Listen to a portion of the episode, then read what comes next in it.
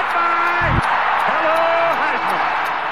20, 25, 30, 35, 40, 45, 50, 45. There goes Davis. Oh my God! Davis is going to run it all the way back. Auburn's going to win the football game. They give it back now to the 30. They're down to the 20. All the band is out on the field. He's going to go into the end zone. Four-man Alabama rush. Got him. No, they didn't. Oh, my gracious. How about that?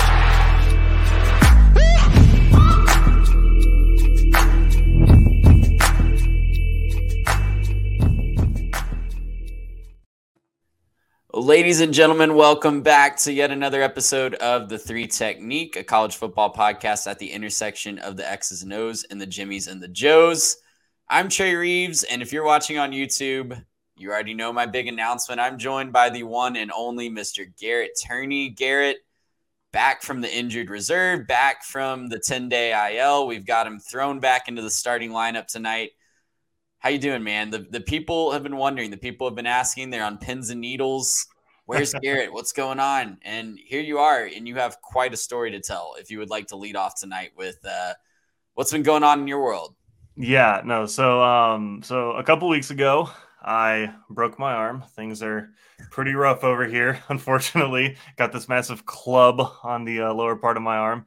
Um, fractured my wrist and dislocated my elbow, which apparently is a super rare injury. So, if anybody out there has any expertise on it, if you could call my doctor and let him know some things, we're really struggling to figure out some solutions. um, but no, so basically just working out, fell, injury, stuff happens. Um, and so, you know, it's, it's been a rough couple weeks. We're, we're recovering. We're off of the serious pain meds and on to just, you know, little, little ibuprofen and stuff like that. Um, so definitely getting better. And uh, yeah, I'm just happy to be back and be able to, you know, sit down and talk a little college football and gear up for the season, which is rapidly approaching. Hopefully, I can get back into podcasting shape by the time we hit week zero. So, uh, yeah, just excited to be back and uh, doing this with you guys. Yeah, man, I, I do have to say, I, I had a loyal listener text me today. Shout out Sancho. Um, saying where's Garrett and I said you know hopefully he's gonna be back tonight we're recording this Thursday night or uh, Wednesday night excuse me and he said man was his broken arm really that painful that he can't do a podcast for a couple weeks Yeah. like, you know it, we're not so much worried about the broken arm obviously we're concerned about that but right.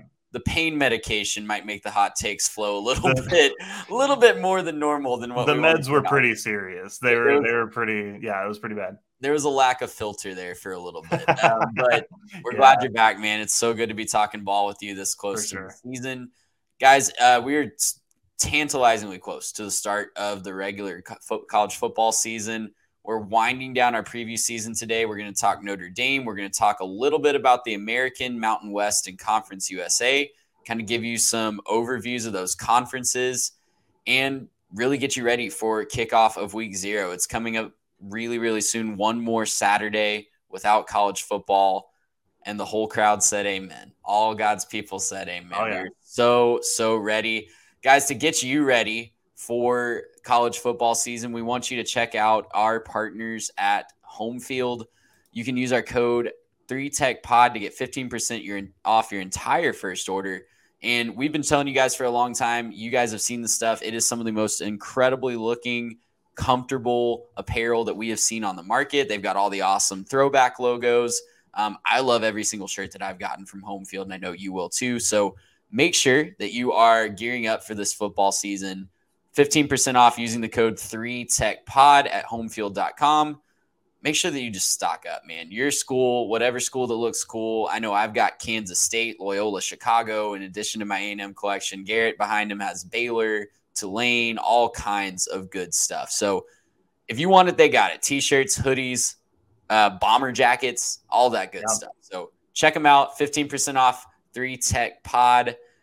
And while you're gearing up for uh, on your body, make sure you're gearing up your brain as well with the Transfer Portal CFB College Football Preview Magazine. A little birdie told me it's usually $9.99, which is already a great deal. You're running out of time, but a little birdie told me there might be a sale this weekend. So be on the sh- uh, lookout. If you're still procrastinating a little bit, that's okay. Better late than never. Make sure that you get in on the market, guys. We've been getting praise flooding in from people that work for ESPN. Chris Vannini from The Athletic, uh, praising the magazine. So, so cool to get that. Fox Sports, all these awesome people really, really like the product that we and the transfer portal have put out. Make sure that you're checking it out. Get ready for the college football season. Be the smartest fan at your week one watch party with all the information you get in that magazine. You can find it on their social media. You can also find it at transferportalcfb.com. Nine ninety nine for all the information you could possibly want. And like I said, a little birdie told me, watch out this Saturday. You might get a little bit of a flash sale. So check that out. Make sure that you are ready to go for the season. But Garrett, without further ado, let's get into our last full breakdown show of the year. Notre Dame fans, we have not forgotten about you until you jo- join a conference.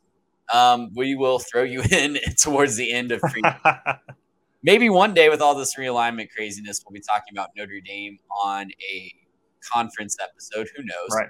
Everything could be crazy, topsy turvy within a couple years. But Garrett, as we shift our focus to the Fighting Irish, you know, you look back at last year, they go nine and four. Just a really awful start to the season, going three and three. You can excuse the loss to Ohio State, obviously, in Marcus Freeman's first game. That's in Columbus. They fought hard in that game. They made Ohio State really uncomfortable. And I think a lot of Notre Dame fans and national commentators like us walked away from that game and were pretty confident about Notre Dame. And then week yeah. two comes around and they lose to the Marshall Thundering Herd at home in a game that doesn't really feel like they were ever in control or even wanting to be in control. So, right. the first six games of the year, they lose to Marshall and Stanford in addition to that Ohio State game. But then they closed six and one, including just shellacking the Clemson Tigers, beating the South Carolina Gamecocks pretty handily in the uh, Gator Bowl, and winning a couple games against ACC competition as well. Their only loss down the stretch was to Caleb Williams and USC.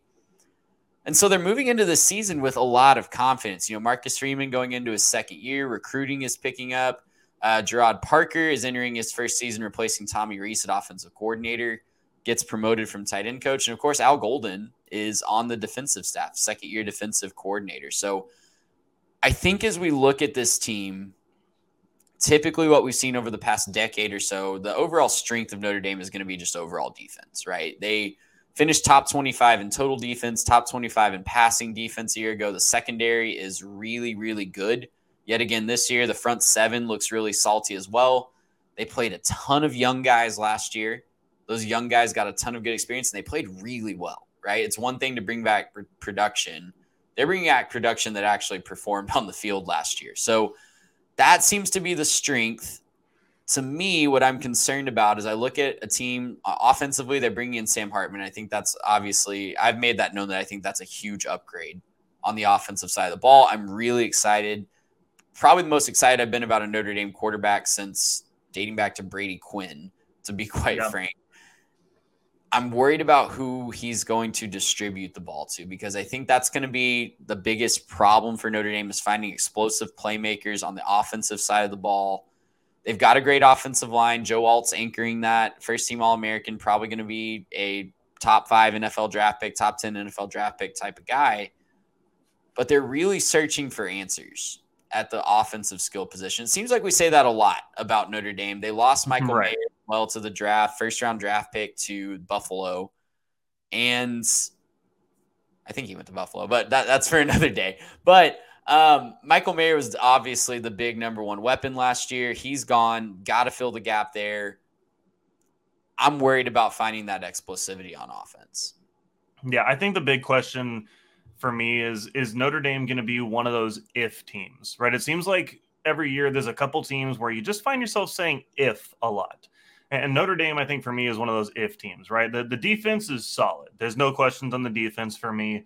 The, the linebackers are amazing, right? JD Bertrand, he's going to be fantastic again this season.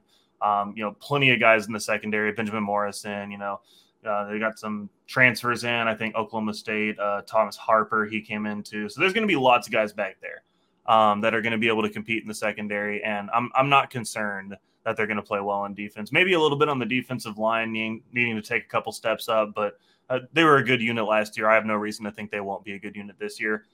the ifs all come on offense. If Sam Hartman can keep it up from where he was, right? If Sam Hartman can kind of return to form to what we thought he was going to be before he did move on. Um, if they can find somebody at wide receiver, right? Is it a is it if Jaden Greathouse comes in and he becomes a, a, revelation at wide receiver for them, right? They seem to have a good connection back in the spring. Yeah, they seem to have a great connection there. We watched him in high school, just you know, great talent, amazing pickup for Notre Dame to come into the state of Texas and find him and, and snag him out. But I mean, you're looking at a, a, converted running back, Chris Tyree, being an option as a wide receiver because you just don't have those options. You prefer him in the backfield because right now I think you only returned one of your three leading rushers from last year um, after Tyree moves on and then Logan Diggs transferred out. So, you know, you're, you're looking at you know, one running back with any experience, if he goes down for some reason, you got nothing back there. You have to think Tyree slides back and takes a bunch of carries. If not, then you know obviously you have a little bit more experience there, you know, catching passes. But uh, you're really starting to look around and say, hey, who's catching the football? Who's who's filling in for Michael Mayer? Is is it going to be you know? I think Mitchell Evans is the guy right now, the tight end who most people are looking at as the guy to step up is he going to be able to be as good? Uh, it's a lot to ask when you ask a guy who you know gets drafted and is a prolific tight end to step up and be the same guy. So I don't think that that's realistic. But regardless, the ifs can all hit for these if teams, right? If Sam Hartman is that good, if they can find a revelation at wide receiver, if the running backs can be you know dynamic enough, then yeah, this could be a really good Notre Dame team. We could be talking about you know possibly an eleven and one. They're that talented. Um, you know, I, I don't think they have really go undefeated in them. I don't think that that's likely for them, but I, I could see, you know, an 11 and one at best where they just, you know, everything clicks and, and they look great. Probably thinking nine and three, eight and four, somewhere in there. They have a tough schedule, and we can get into that really next if you want to. They got a tough schedule and and some tough road games as well. So I'm I'm thinking you know, probably I'd probably lean nine and three, maybe 10 and two from right now looking at the schedule. But, you know, if the ifs don't hit, then things could get pretty bad. We could be talking about a, you know, six and six, seven and five type of Notre Dame team if they can't get anything rolling on offense. Yeah, that that is the absolute floor, and I think that would be just a catastrophe on offense, yeah. right? Maybe even Sam Hartman's hurt, right? Right, really yeah, early in the season. Uh, let me correct myself real quick. Mayer is a Las Vegas Raider, not a right. Buffalo Bill. That is. Yeah, I think Kincaid went to Buffalo. Yeah, Kincaid went to yeah, Buffalo. Yeah. Um, so, listen, I think you're right. I think my ceiling for Notre Dame is 11 and one. I think that if everything clicks, they could be knocking on the door of the college football playoff under Sam Hartman. Sam Hartman's an explosive playmaker. I know he had his turnover issues at times last year. I think that's more knowing that he had no defensive support whatsoever at Wake mm-hmm. Forest, and kind of had to force it, yeah. He had to be the guy, right, at yeah. Wake Forest. If he didn't do it, then they were losing the game. At Notre Dame, he can afford to make more conservative decisions, and I yeah. don't think that that goes against what makes him great. So yeah. to me, you look at their schedule, and you mentioned it's really tough. How's this for a four-game stretch from September 23rd to October 14th? Ohio State at home, at Duke, who all three of us are really high on. Yeah. At Louisville, who I think can be really, really good this year. And then back home to play USC. Right. Caleb Williams. So I don't see them getting both Ohio State and USC. I think your best case scenario is you split those two. They're both at home, and I think that's a big positive for Notre Dame. That they don't have to go to Ohio State or to USC like they did last year, but I think it's asking a lot of Sam Hartman to get both of those games. So yeah, penciling in at least one of those is a loss. You look at the absolute ceiling is 11 and one. If you're telling me that they ran through the rest of their schedule, I think that's a college football playoff team. Obviously, it depends a lot on what goes on in the rest of the country. Are there two worthy teams in another conference? Do we have a situation where Ohio State and Michigan are both getting in, or two teams from the SEC or Big 12, Pac 12? So many things could change. Right. But an 11 and 1 Notre Dame team with a win over either Ohio State or USC, that's a pretty dang good resume when you put it in place with all the other um, all the other games that they have. They do have a really soft close to me. Um, four games in the last six weeks. They of course play week zero. We'll be talking about them first when they play Navy over in Ireland, but because they play week zero, they get two bye weeks, and they have both of those towards the end of the season.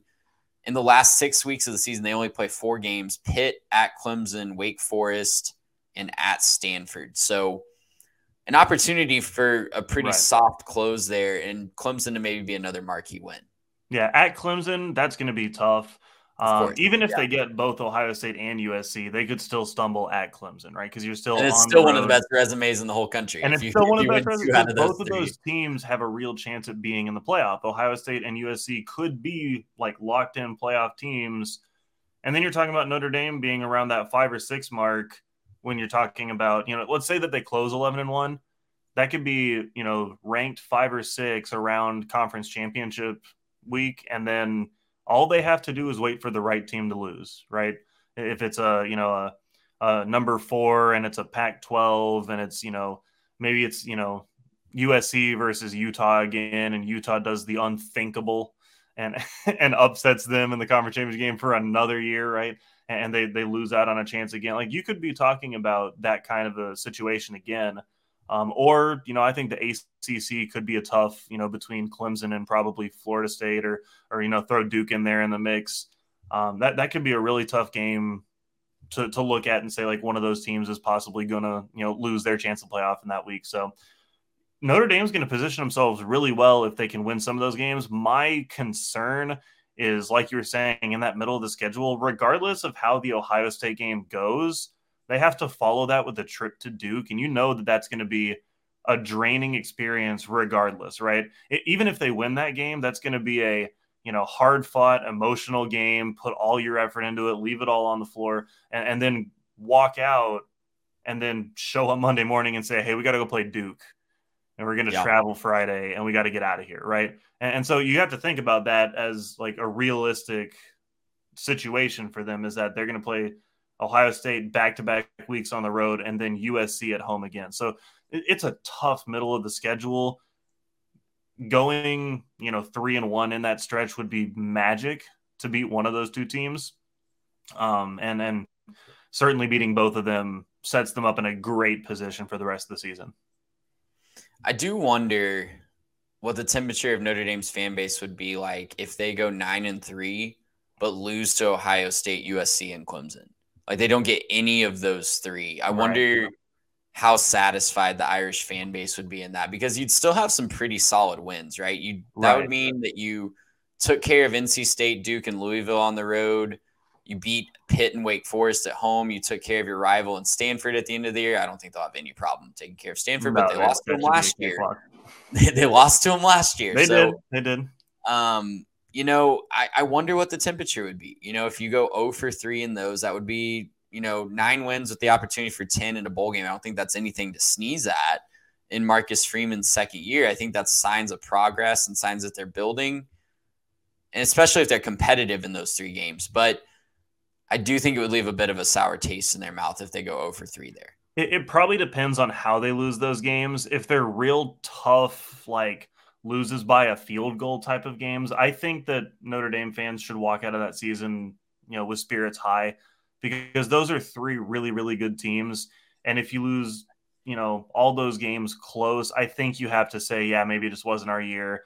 You know, we just got a little bit of bad luck, but we're building a great program. And, you know, that's something to build off of. Go hit the portal again, go find another quarterback. Or I, this is Hartman's last year, right? This no more eligibility after this. Yeah, yeah so go yeah, find another great quarterback, build your roster, right? Find some playmakers and, and let those guys shine. And then yeah, come right back at it next year and and you know, do something in 2024. I think uh, you don't want to say that at this point in the season. I think they're going to have a great year. But, you know, again, like if they do go 9 and 3 with those losses, I think it's a little bit of a disappointment, but you have to stay optimistic in that case. It's going to be interesting. I think the offense is going to be a little bit more explosive this year if they can find some playmakers. And holy cow, if Notre Dame has an explosive offense, I don't know what to think of college football anymore. Oh yeah. So, oh yeah. Well, Garrett, let's uh, do some G5 justice here. Let's move on to. Um, we have three conferences to cover tonight. Mm-hmm. We're going to give kind of a thirty thousand foot view of all three. We got the American, we've got the Mountain West, and we've got the uh, Conference USA and they are playing football also this year. And yep. uh, we've broken all three of them. We've broken all three of them down into tiers as we see kind of the possible situation of this season playing out. So starting in the American, to me, there's three true contenders before you get into the dark horses. Tulane, of course, won the conference last year. Michael Pratt's back. The coaching staff is back, surprisingly. Um, you've also got SMU and newcomer to the American UTSA. So, Garrett, I'll let you choose. We kind of already talked SMU. Uh, shout out to that great episode that Mitch did with Joseph Hoyt of the Dallas Morning News that covers SMU for that paper.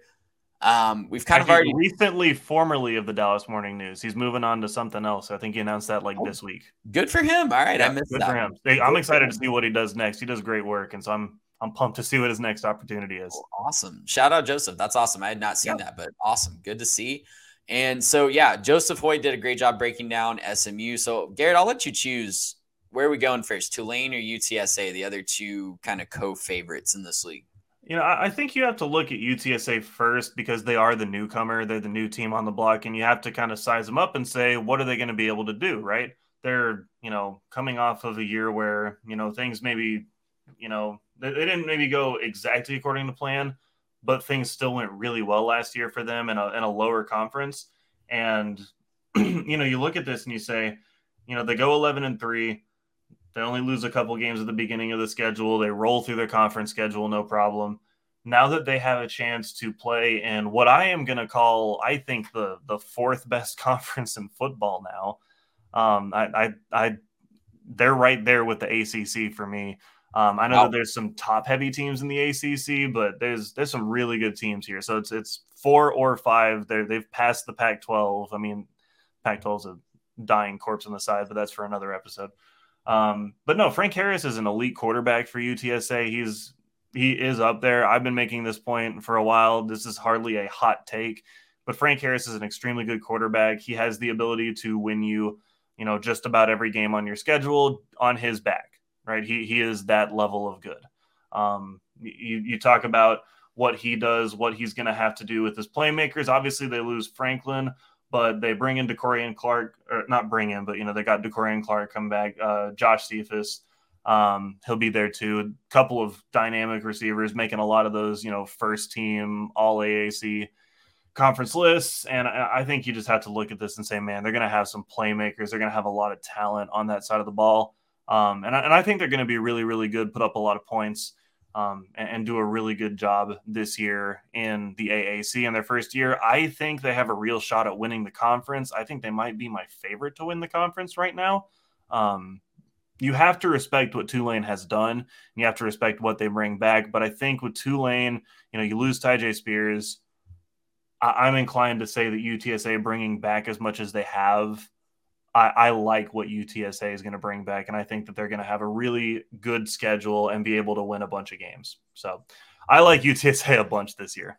I do too, and they're going to make a lot of noise in the American. They're they're here to win. Jeff Traylor has built that program to be a contender in the American. They knew that they were going to try to make a move like this relatively soon, and they've been building to this. And Frank Harris coming back for year one just has the vibe's extremely high in San Antonio. Right. So yeah, I, am right there with you. I'm really, really excited about what UTSA is going to put on the field this fall.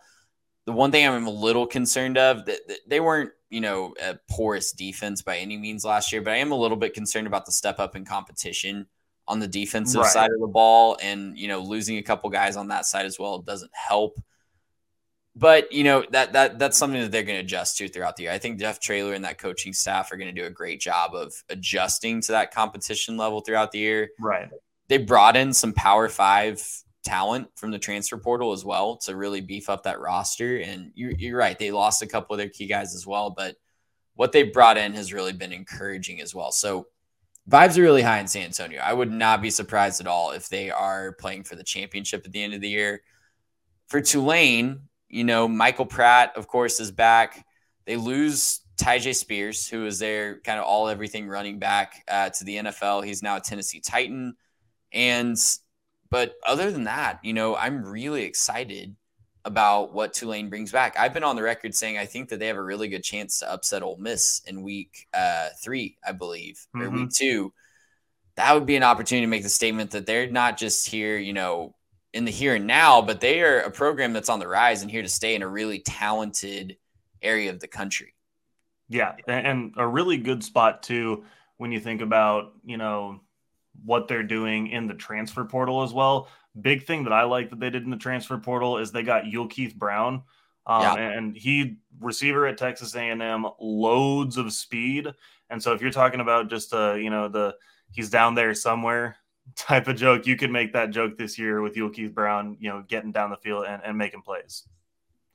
Yeah, um, it, it's going to be a really fun offense to watch yet again. Um, as we move into the next tier of the American, I, I've called this the dark horses. I do think that there's just something interesting about all three of these teams. So we've got Tom Herman's Florida Atlantic Owls. Uh, that's just a fun, fun phrase to say. We've got Memphis, who has always seemed to be just right on the edge of upsetting somebody, right in the thick of things uh, for the last part of this, you know, century of college football. And then we've got Navy, who, you know, if you have not paid attention, Navy is not your grandfather's Navy this, this fall. So, you know, we I think we can start there. I think that's really fun. Navy is switching up their offensive system. They're kind of modernizing it a little bit. Do I think it's going to be a full on air raid? Of course not. But I'm really interested to see that they really want to incorporate. It seems like more spread comment concepts into that triple option. So I think it's still right. going to be very power run heavy. I think you're going to still see, you know, maybe not pure service academy football, but it does seem like they're wanting to open it up a little bit more in addition to being able to run it down your throat. Right, and it's going to be really fun to watch week zero, right, and and yeah. doubling against Notre Dame. I mean, obviously, I think we both think Notre Dame's going to win that game but it's going to be fun to see kind of how they stack up against a really good defense and, and see if they can maybe work out some of the kinks, you know, on a different continent. Um, and, and, figure out how to, you know, maybe run a little bit of a modern offense. This will be the first time they've attempted to run an offense in, you know, the right century. So it's, it, will be kind of cool to see what they end up doing with that. I don't necessarily expect big things out of them, but this is one of those interesting if it clicks, it could be fun to watch, could be competitive, you know, could maybe push for something. I'm not going to pick them to get close to the top of the conference, but you know, it's it'll be fun to watch anyways, and it'll be it'll be a cool story to see how they grow with this. I, I agree. I'm I'm really excited to see that evolution. Up in Memphis, you've got Seth Henigan at quarterback. Mm-hmm. He's been really solid the last couple of years. I think that they they're pretty high on him. I think that he I, I haven't seen anything to see why he wouldn't be the starter again this year. Right. But you know, you also in the conference have in this level Tom Herman. I think going to FAU, this seems like we, we've seen FAU rehabilitate coaching careers before, right? Lane Kiffin goes down to right. FAU, he wins a bunch of games, and all of a sudden he's the new hotness and ready to be hired uh, by Ole Miss to take over their vacancy. So I'm really interested to see what Tom Herman can do. I don't think that he's an awful coach.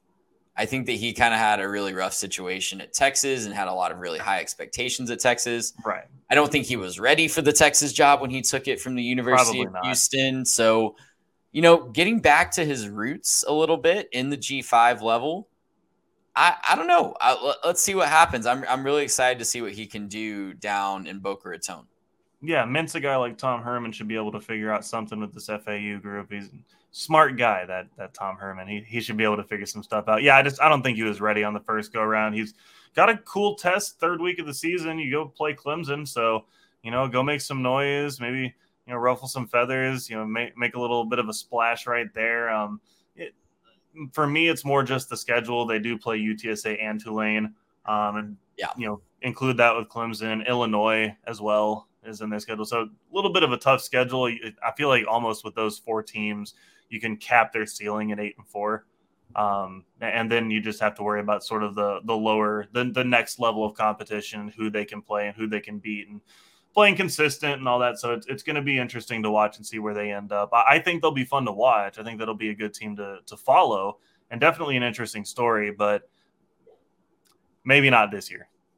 Yeah, I, I, think they could build something. I do think they might knock off somebody that they're not supposed to. I, you know, I have them just above the plucky. I'm just above the pluckiness on the meter, but yeah. they, they could knock off somebody that they're not supposed to. Speaking I of, mean, to, to mention it, they do play Tulane second to last week of the season, and Tulane's last game is against UTSA. So that could be a little bit of a trap game for Tulane, maybe looking ahead. Uh, you know, and they do play them on the road, so they will have to to go to uh, FAU to play that game. So it'll, you know, it, that weirder things have happened. and Lord knows Tom Herman can get his team up for a big game and win Oh, a game yeah. they're not Oh yeah, that's his thing.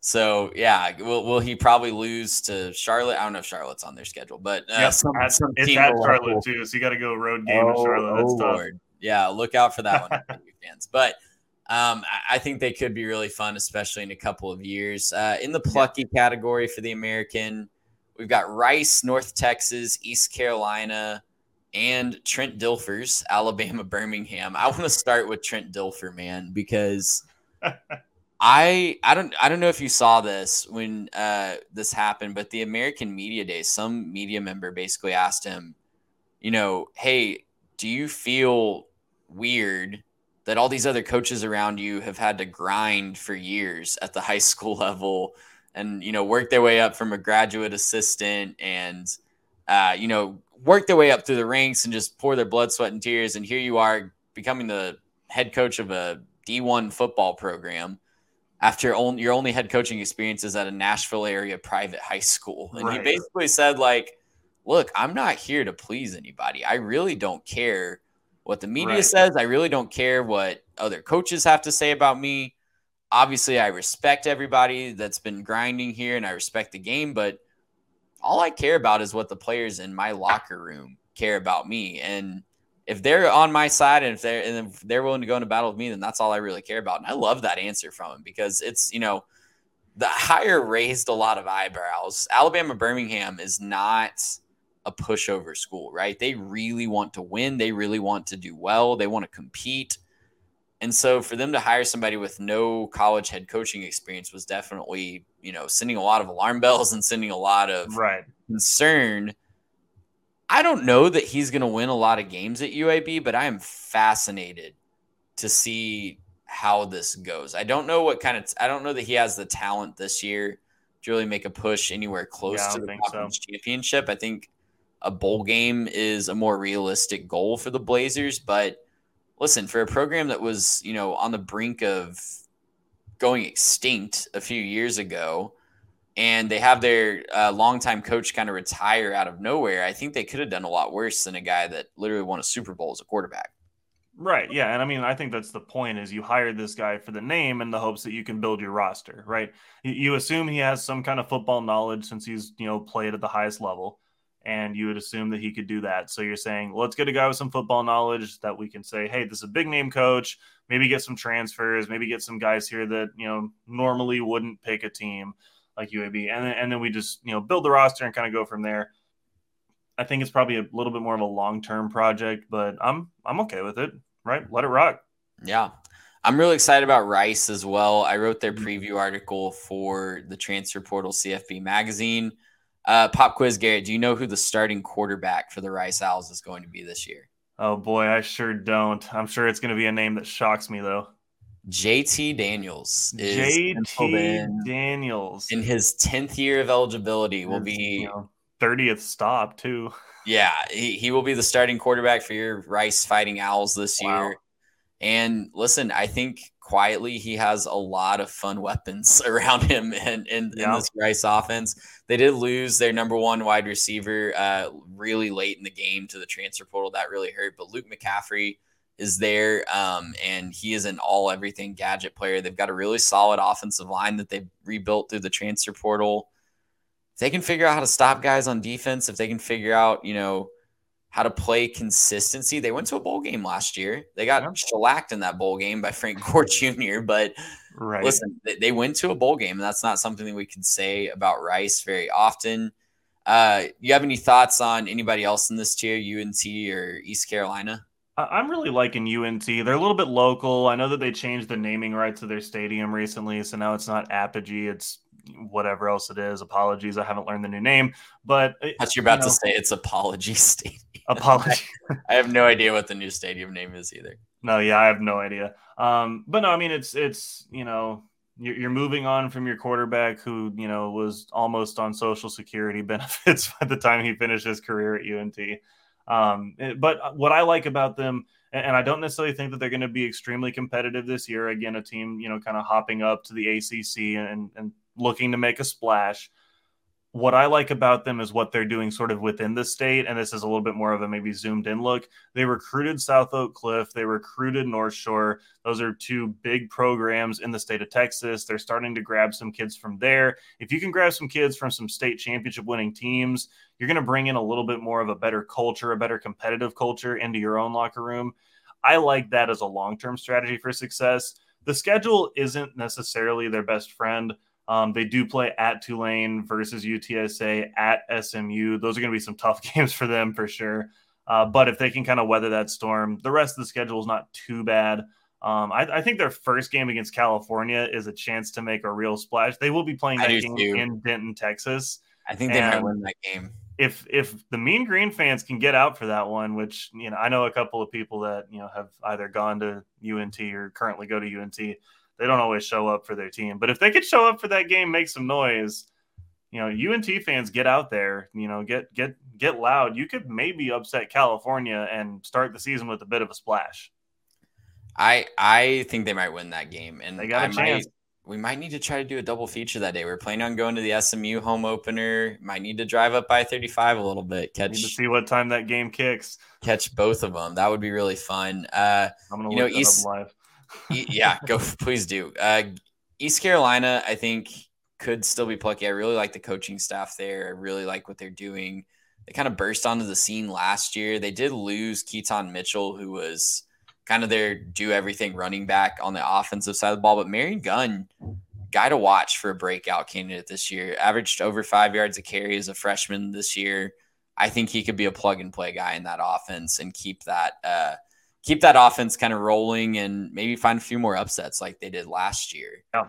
Um, moving down the list, we have one more tier here in the American, the maybe next year candidates. And, you know, it's kind of the usual suspects down here. I think if there's one team, we got Temple, South Florida, Tulsa, Charlotte.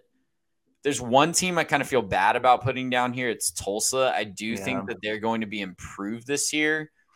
I don't know if they're improved enough to make a bowl game. I think, don't they host Oklahoma this year. I think that they randomly host. That might be true. I can look at their schedule real quick. Yeah, I'm pulling it up as well. They host the Sooners. Um, That's what tough. a weird game on the way out of the Big 12 for Oklahoma. Yeah. Weird things and happen. they're at Washington, and that's the week before that. That's not easy. Back to back weeks. What a what a schedule that was made right there. Um, yeah, and I, I do think that they're going to be improved this year. I don't know that it, that will mean making a bowl game, but you know, Tulsa has Tulsa has long been a very borderline bowl team, right? They're they're right there on either side.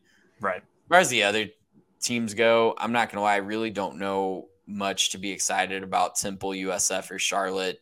Not a lot of wins combined those three teams last year. USF almost jumped up and got Central Florida on their way out of the Atlantic last year, but I'm not looking forward to watching many of those games this year. Yeah, no, you said not a lot of wins last year. I think we can say probably not a lot of wins this year. We're not rooting against them. It's just no, you know, somebody's got to be at the bottom of the conference. Unfortunately, I think it's this group. Yeah, uh, yeah, it would not surprise me.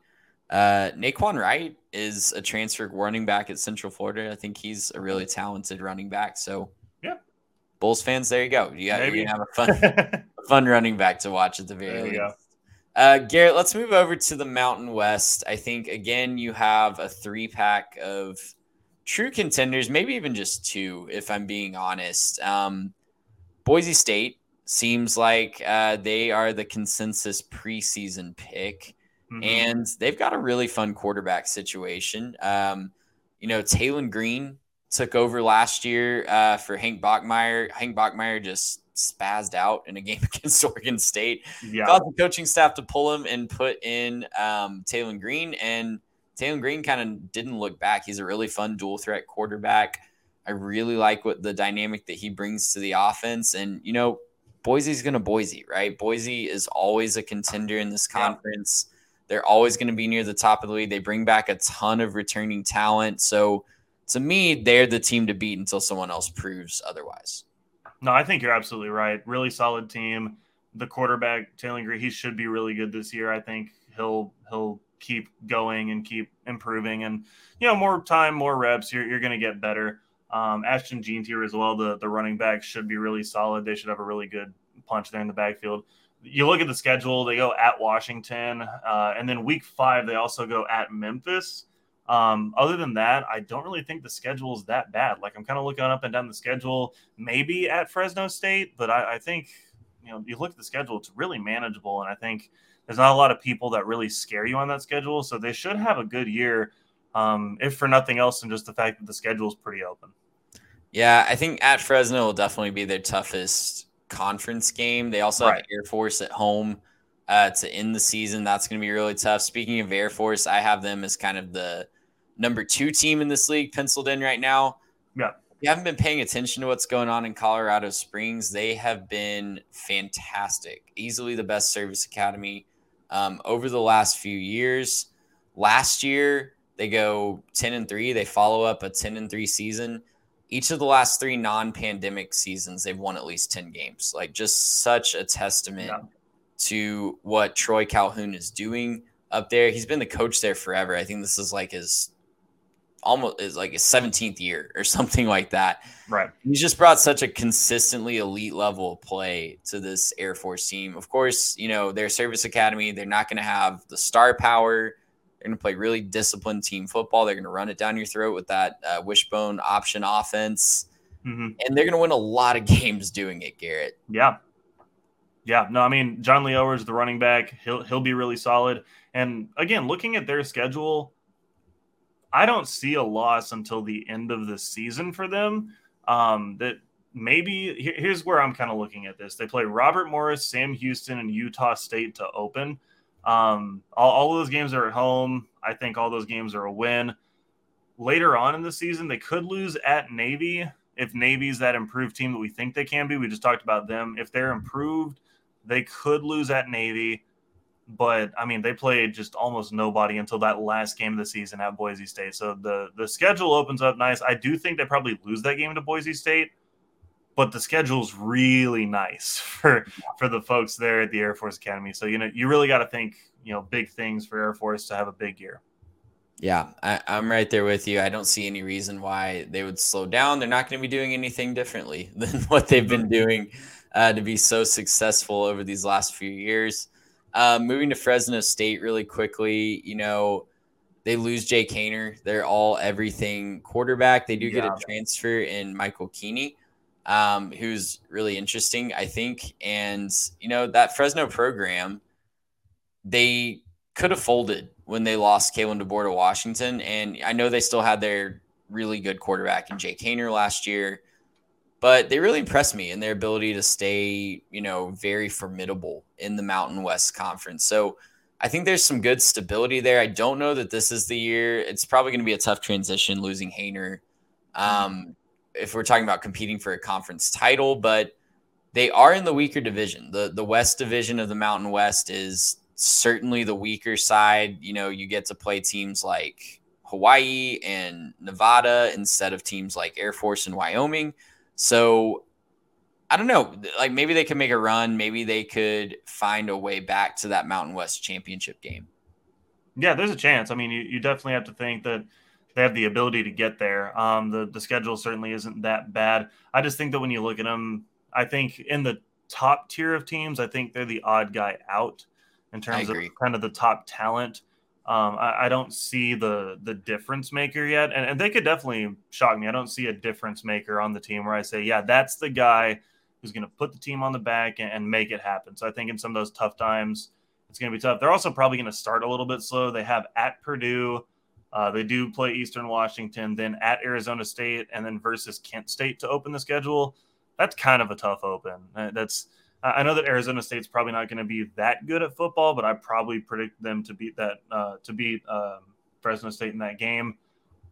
Purdue's going to beat them probably, so you could be looking at kind of a rough open to the season before you get into your conference play. That will be a little bit easier. They do go at Wyoming, so they do have Wyoming on the schedule this year. That'll be a tough game on the road for them. Probably, probably still going to win that game, But uh, again, you go to Wyoming, you get up there in the mountains, you never know what can happen. So that's true. That's true. um, you know, Mike Mikey Keeney, I think, could be a really fun quarterback. He looked really good in his time. Didn't play a lot at UCF, but when he did play, very efficient. You know, seventy-two point three percent completion. Didn't turn the ball over at a very high rate. Really high com- uh, efficiency rating. So, know, could fill the shoes of Jake Haener. Who knows? Yep. Um, moving on down the list here, our dark horses. We've got uh, San Diego State, who is still in the Mountain West despite their best wishes. um, Wyoming and San Jose State. Wyoming could rocket up this list if they are somehow able to pull off an upset week one. They host the Texas Tech Red Raiders week one.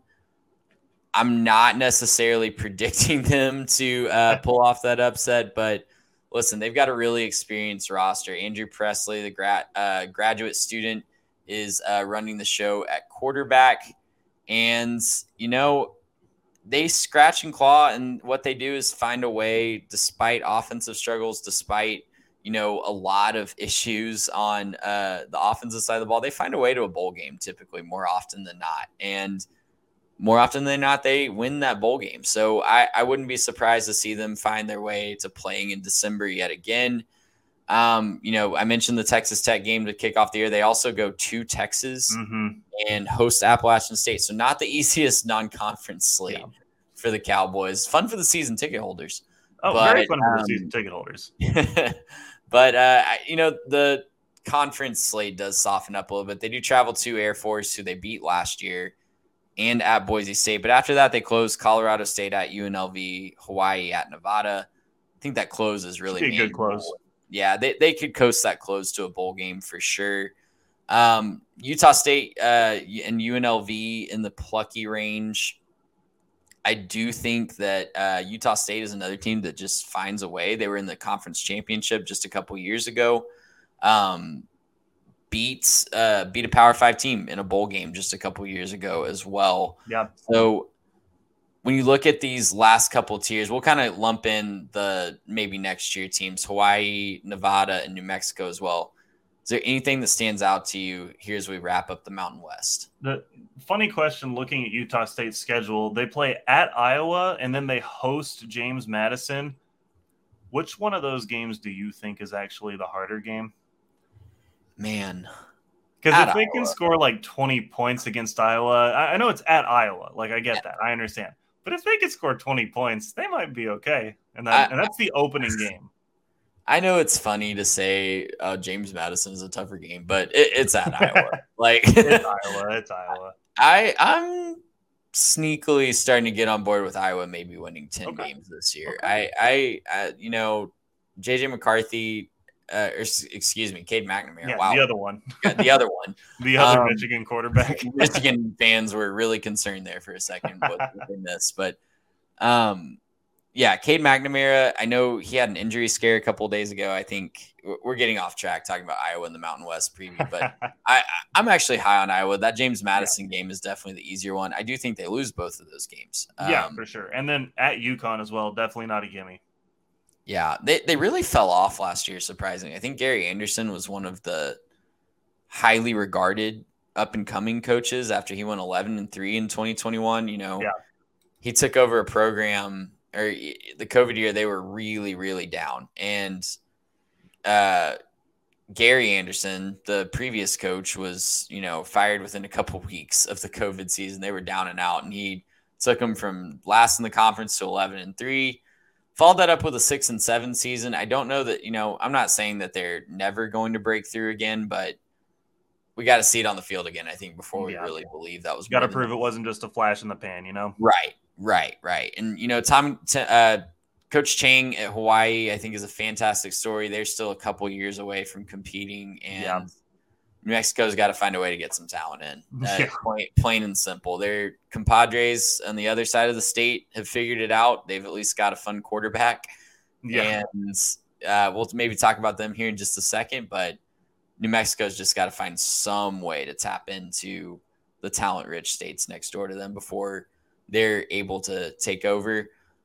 Garrett, we have one more conference to talk about. And but do we we do. Yes, okay, there, there's okay, going to okay. be some fun football played in Conference USA, albeit by fewer teams.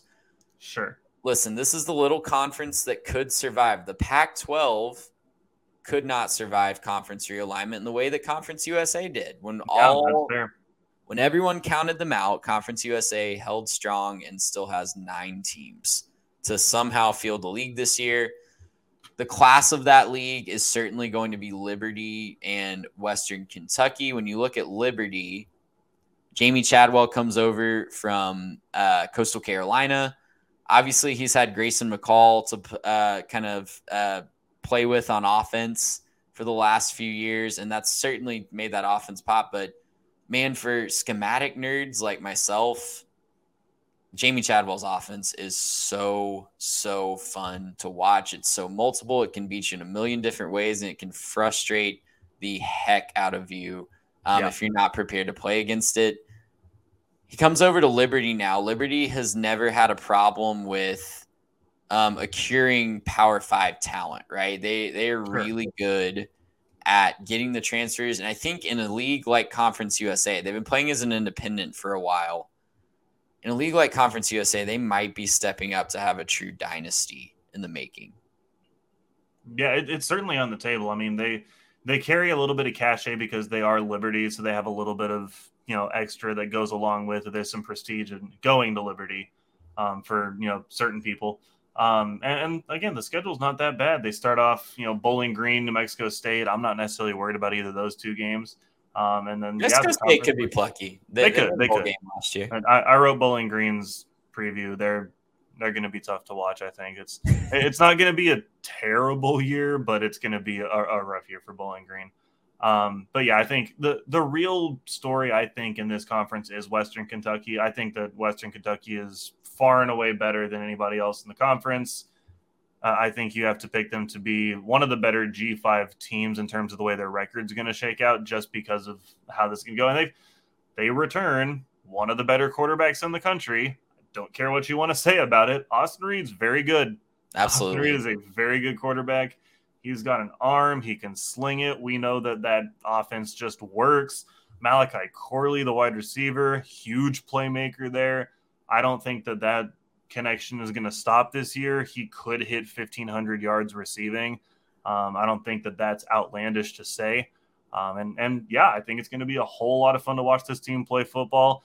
They play Ohio State third week of the season. They're not going to beat Ohio State, but I, I don't want to make you think I'm saying that. But Where if they get the this? ball first, you could be looking at a 7-0 real quick, and you know maybe scaring a little bit of the Ohio State fans out the gate. They're not going to win that game. I want to be extremely clear. They're not going to beat Ohio State, but you know it, it can be fun to watch, and it can be kind of a fun first quarter, first half if they can be you know competitive and come out swinging. So not not a pushover by any means. Yeah, I, I think they're definitely the class of the conference along with Liberty. They're going to score a million points and try to not give up a million and one in Right. most of their games Right. this year. But yeah, if you're if you're sleeping on the Western Kentucky offense, you just haven't been paying attention. Austin Reed is a legit good quarterback. You think he's just a system guy, go look at what Bailey Zappe did it, for the New England Patriots last year. He came in the NFL and performed really well and made Mac Jones really concerned for his job. So th- they they're not just system quarterbacks up there in Western Kentucky. They know how to coach them up. Yep, Garrett, I think UTEP could be really fun. I know they're a darling of this podcast. We love UTEP on this We love UTEP. They have a couple opportunities to get a couple Power Five wins. I think in week three and four they travel to Northwestern. I pick them to win that game right now on August uh, sixteenth. yep. They also travel to Arizona the next week. I think that they could catch a sleeping Wildcats team that's maybe looking ahead to conference play if they're not Yep. careful. Um, UTEP's going to be fun. We have two newcomers to not just Conference USA, but the FBS level in Sam Houston and Jacksonville State. Sam Houston's an interesting case because they are a power program at the FCS level. They've made countless playoff appearances. They've made it to the national championship a couple times and even won the national championship in spring of 2021 for the 2020 season. They took an interesting approach that some other teams, namely James Madison, have not taken when they transferred from FCS to FBS. They chose to forego their last couple of seasons of eligibility for the FCS championship so they Oh, can wow. make a push for a conference championship at the FBS level. So nice. Listen, do I think that they're going to win Conference USA in their first year um, of eligibility for it? I, I do not. No. But what I do know is that Sam Houston is in a very talented hotbed of the country, Huntsville, Texas, just an hour north of Houston. Mm-hmm. And K.C. Keeler is a fantastic coach. He's a championship yep. winning coach, championship pedigree in the program. The other interesting thing they did, Garrett, is they decided that they were going to kind of abuse the redshirt rules of the NCAA where you can play in four games. Mm-hmm.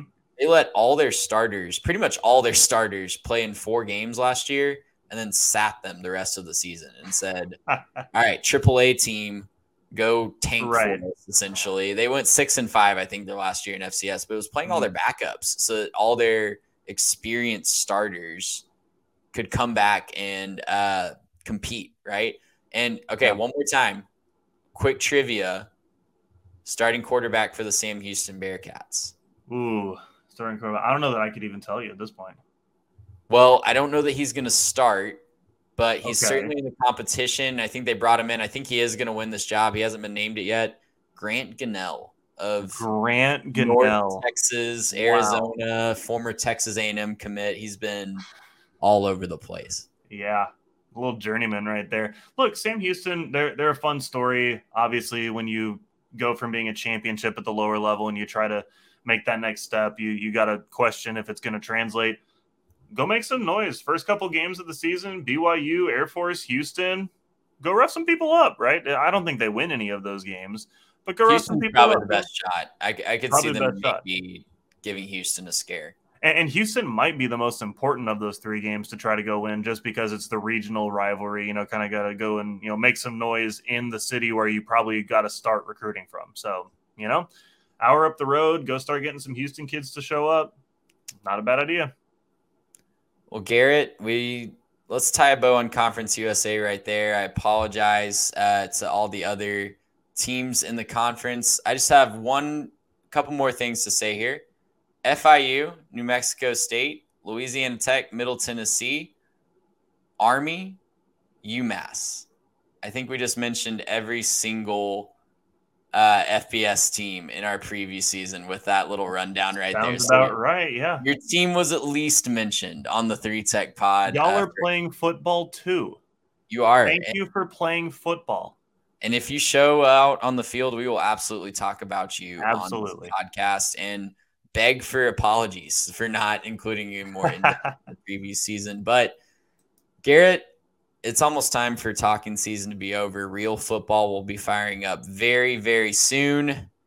I'm excited, man. I'm excited to be vegged out on the couch for hours on end with you guys watching all the games, and we're just a couple weeks away yeah, man. Next episode up, we're doing the the previews, doing the you know kind of the what's going to happen this year. Start the year with some predictions. We're probably going to talk about the playoffs. So, man, I'm just excited to finally get to real football, start getting out to some games again, and and doing what we love doing. Right? It's it's almost time for fall in this great America that we live in. It's time to play some football. Let's do it. It brings a tear to my eye when brings you say it. Like, it brings a tear to my eye. Grown men can cry about college football and old Yeller. Or, or, All or right, it's just my arm. I don't know.